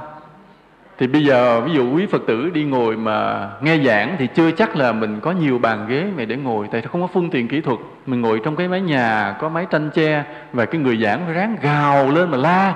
Tại vì sao quá anh ta không nghe được phải ráng la. Chứ không được mà nghe bằng cái âm ly, cái loa tốt như vậy. Nên cái người bác học đúng là đã tạo thời thế đó. họ làm thay đổi thế giới, kỹ thuật đã làm thay đổi thế giới ví dụ như người mà đã chế ra được cái máy vi tính họ thay đổi cả thế giới. Bây giờ mình liên lạc với thế giới, ngồi lên bấm bấm chút xíu là liên lạc được với nhau hết trơn. Nên họ đã thay đổi, gọi là những người mà anh hùng tạo thời thế thì tất cả vẫn chỉ là nghiệp tạo ra tất cả thôi. Cái phước của nhân loại đưa đến những cái điều kiện tốt bên trong cũng như bên ngoài của con người. Giờ chúng ta nói qua về tín ngưỡng. Có những cái tín ngưỡng mà áp đặt niềm tin nhiều quá thì làm cho tín đồ dễ rơi vào chủ quan, dễ rơi vào cái thành kiến có sẵn. Ví dụ như tín ngưỡng họ đưa ra một ông thần và nói ông thần này là ông thần rất là linh thiêng, cao tột tất cả, là ai mà không tin là người này phải xuống địa ngục. Họ nói như vậy, và rất nhiều người tin theo, rất nhiều người tin theo. Rồi khi mà tin theo như vậy đó, thì cái ông mà ông tu sĩ ông nói ông là người đại diện cho cho vị thần linh đó. Và ông nói gì mọi người phải tin nha, không tin là xuống địa ngục á thì ở đây đó, chúng ta thấy mình bắt đầu hơi bị gạt rồi đó. Vì có bao giờ mình nghe ông thần nó mở miệng không? Có bao giờ không? Mà nghe ai mở miệng? Cái ông tu sĩ đó mà. Cái ông chức sắc đó mà. Phải không? Cái ông chức sắc của cái đạo đó, ông nói ông là đại diện cho ông thần linh tối cao. Ông bảo mình phải làm cái này, bảo mình phải làm cái kia. Bảo mình phải đi ghét cái này, bảo mình phải đánh người kia. Thậm chí bảo mình phải phản bội quê hương đất nước của mình luôn. Thậm chí luôn và mình tin, tại mình nghĩ rằng ông là đại diện cho thần linh, mà sự thật có ai nghe được thần linh lên tiếng đâu. Không có ai nghe hết. Cho nên ở đây là chúng ta mong là mọi người sáng suốt, khách quan trở lại. Bất cứ tín đồ của tôn giáo nào cũng vậy. Mỗi khi nghe một cái người tu sĩ chức sắc của tôn giáo mình nói điều gì, đừng nghĩ rằng lời đó là lời của thần linh, mà chỉ là lời của cá nhân của cái người tu sĩ đó mà thôi, và phải xét lại phải xét lại, coi cái điều đó có đúng với đạo lý với lẽ phải hay không. Chứ đừng có tin liền. Tin liền là có khi mình làm bậy và điều này đã diễn ra rất nhiều ở các tôn giáo hiện nay đang xảy ra. Như có một cái tôn giáo vậy, cái ông chức sắc á ông được mọi người tôn sùng như ông thánh á. Ông nói, các con nghe lời ta hy sinh cả mạng sống mình vì thượng đế, thì các con sẽ được lên sống với thượng đế. Rồi những người kia tin ổng quá đi. Có nói, các con hãy đem bom đặt cái nhà cho sập. Hãy vào cái làng đó, giết hết mấy đứa đó, mấy đứa đó. Nào giờ nó ghét ta, nó chống ta, nó chửi ta hoài. Vô cắt cổ hết, rồi các con sẽ được lên thiên đường. Rồi tín đồ không biết đi làm. Thì cứ tưởng cái tiếng nói của ổng là tiếng nói của thần linh. Nào giờ mình bị chủ quan áp đặt, bị cái niềm tin đặt lên trên đầu mình, chứ không có ông thần linh nào nói câu đó hết. Mà chỉ có ông chức sắc lừa bịp đó suối mình làm điều ác. Nên vì vậy À, chúng ta cũng mong rằng tín đồ của tất cả các tôn giáo kể cả Phật giáo, Thiên Chúa giáo, Hồi giáo vân vân đừng nghĩ rằng cái người tu sĩ là đại diện cho thần thánh tối cao. Mà những ý kiến người đó đưa ra cũng chỉ là ý kiến cá nhân và luôn luôn cần phải được xét lại. Hôm nay à, chúng tôi ngồi đây trước mặt quý phật tử. Chúng tôi cũng giảng giải về đạo lý. Thì ví dụ như chúng tôi mà lên giọng nói à tôi thầy nha, thầy đại diện cho phật nha. Thầy nói lời nào là chắc cú lời đó. Đừng tin. Phải xét lại liền. Chỉ là ý kiến cá nhân của thầy. Có khi thầy nói đúng với phật pháp. Có khi thầy thêm ý kiến cá nhân, thầy trật với phật pháp. Và bình tĩnh ngồi nghe. Và nếu mà ai cũng có tinh thần như vậy, thế giới này sẽ hòa bình. Vì sự thật, suối người ta đánh nhau nhiều khi là tại mấy ông thầy tu. Tại mấy ông thầy tu suối bên này chia rẽ bên kia bên kia chửi bới bên nọ, lại là mấy ông thầy tu. Mà mấy ông thầy tu cứ tưởng mình là đại diện cho thần thánh ở trên cao. Mà sự thật, mình chỉ đại diện cho cái tham vọng cá nhân ích kỷ trong tâm mình. Vì vậy những người tín đồ trong các đạo vậy phải bình tĩnh. Rồi có nhiều khi vậy, vì những cái niềm tin nó áp đặt đó vậy tin quá đi rồi mình chỉ biết có đạo mình và mình binh vực đạo mình như là một cái phe phái có tính cách cá nhân mà không thông cảm được với những đạo khác. Thành ra rồi làm cho thế giới này chia rẽ. Như có lần chúng ta nói vậy lẽ ra một cái đạo giáo xuất hiện để làm cho con người thương yêu nhau. Chứ lẽ nào mà một đạo giáo xuất hiện để làm chia rẽ thêm con người à, vì nó khác đạo mình mình phải tiêu diệt nó mình phải ghét nó. Như vậy đạo nó không còn là là đạo nữa. Ngồi trong hội chúng của chúng ta đây có một người thiên chúa giáo đang ngồi ở đây, ở bên nước ngoài về, nhưng mà luôn luôn đi chùa đạo phật, truyền bá băng giảng của đạo phật. Và có cuộc sống rất trang hòa. Có thể cô đứng lên cho mọi người gặp chút chị bé kìa. Và chúng ta có thể vỗ tay. Là thiên chúa giáo về ở bên úc về và thích nghe băng đạo phật và truyền bá băng đạo phật luôn. Cũng như là các cái tín ngưỡng khác hay như vậy. Và chúng ta thấy đó là nếu mà những tín đồ của các tôn giáo được cái tinh thần như vậy thì thế giới này hòa bình lắm. Là những người tín đồ như vậy sáng suốt họ đến trực tiếp với vị thần linh tối cao. Như trong đó có một lần có cái bộ phim mà nói về tôn giáo vậy. Có ông, ông cha ông đến ông rửa tội cho một cái người sắp sửa bị chết. Thì cái người này mới nói rằng thưa cha con cảm ơn cha đã đến đây nhưng con tin rằng con có một sự hiệp thông trực tiếp giữa con và Chúa và không cần người nào khác and nobody else. Ông nói như vậy. Mà không ngờ câu đó dạy được cho ông cha. Sau này cái ông cha vậy, ông cũng trả lời với cha bề trên nữa. Khi ông cha bề trên tới nói một chuyện gì đó, ông cũng trả lời với cha bề trên là nói, thưa cha bề trên, là trong việc này con nhận trách nhiệm của con trực tiếp với Chúa và không cần một nobody else không cần một người nào khác. Làm trung gian nữa. Vì cái đây chúng ta thấy họ có cái tư tưởng cách mạng là đối với những người tu sĩ, tuy là những người rất đáng kính, nhưng mà chúng ta đừng dại khờ tin hoàn toàn. Phải luôn luôn xét lại. Vì có khi họ suối mình làm chuyện bậy. Và theo cái cảm tính của một người đó, làm cho cái đạo đó có mang cái sắc thái là một phe nhóm riêng biệt, mà đôi khi là sẵn sàng vì đạo mà chống lại quê hương, chống lại đồng bào có khi sẵn sàng vì đạo mà giết hại cả đồng bào ruột thịt của mình. Giống như ở Algeria vậy, họ giết hại đồng bào của họ vì họ tin vào đạo. Đây là một điều mà chúng ta thấy cái sự áp đặt niềm tin lên con người, tạo một sự chủ quan cực độ. Rồi con người ta có thể làm chuyện sai lầm mà họ không ngờ được. Mình nhắc lại một chút xíu về ý nghĩa tôn giáo. Vào thời xa xưa đó, khoa học chưa tiến bộ, thì tôn giáo là thay thế khoa học để giải thích mọi điều trong cuộc sống này. Và giải thích có đúng không? Đúng không? Trật lắc phải không? Vì hồi đó chưa khoa học nhưng mà con người luôn luôn cần lời giải thích. Tại sao mưa rơi? Phải có trả lời. Không trả lời con người ta hoang mang và không sống được. Vì con người mình rất là thông minh và tò mò. Ví dụ như con chó đó, mưa rơi nó chỉ biết mưa rơi nó không cần biết mưa từ đâu tới. Vì nó không đủ thông minh để khởi lên cái tò mò càng thông minh thì người ta càng tò mò. Nên con người là loại thông minh nhất trên thế giới, nên cũng tò mò nhất trên hành tinh này. Mưa rơi dòm thấy mưa rơi, không biết mưa rơi từ đâu. Mưa rơi từ ngàn xưa hay mưa rơi về nẻo mơ?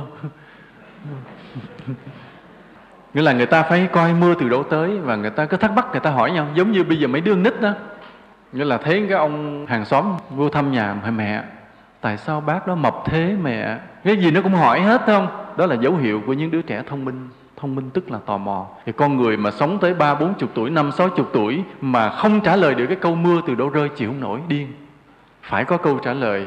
Và câu trả lời lúc đó là, trả lời làm sao? Ông trời, ông tạo ra tất cả. Đó. lúc đó tôn giáo đã là thay mặt cho khoa học để trả lời tất cả. Và dĩ nhiên trả lời sai cho nên nó tạo thành một cái khuynh hướng khác. Nhưng ngày nay thì khoa học trả lời lại hết rồi. Từ từ trả lời lại hết tất cả. Vì bây giờ cái trách nhiệm của tôn giáo là xây dựng đời sống tâm linh. Chứ tôn giáo đừng nên mà đi vào các lĩnh vực khoa học quá sâu vì tôn giáo không thể trả lời được. Khoa học vẫn chuyên môn hơn, nhưng tôn giáo có trách nhiệm là hướng dẫn đời sống đạo đức tinh thần tâm linh cho con người. Ngang chỗ đó thì tôn giáo có giá trị và tâm linh là cái cuộc sống cao cấp của chúng sinh.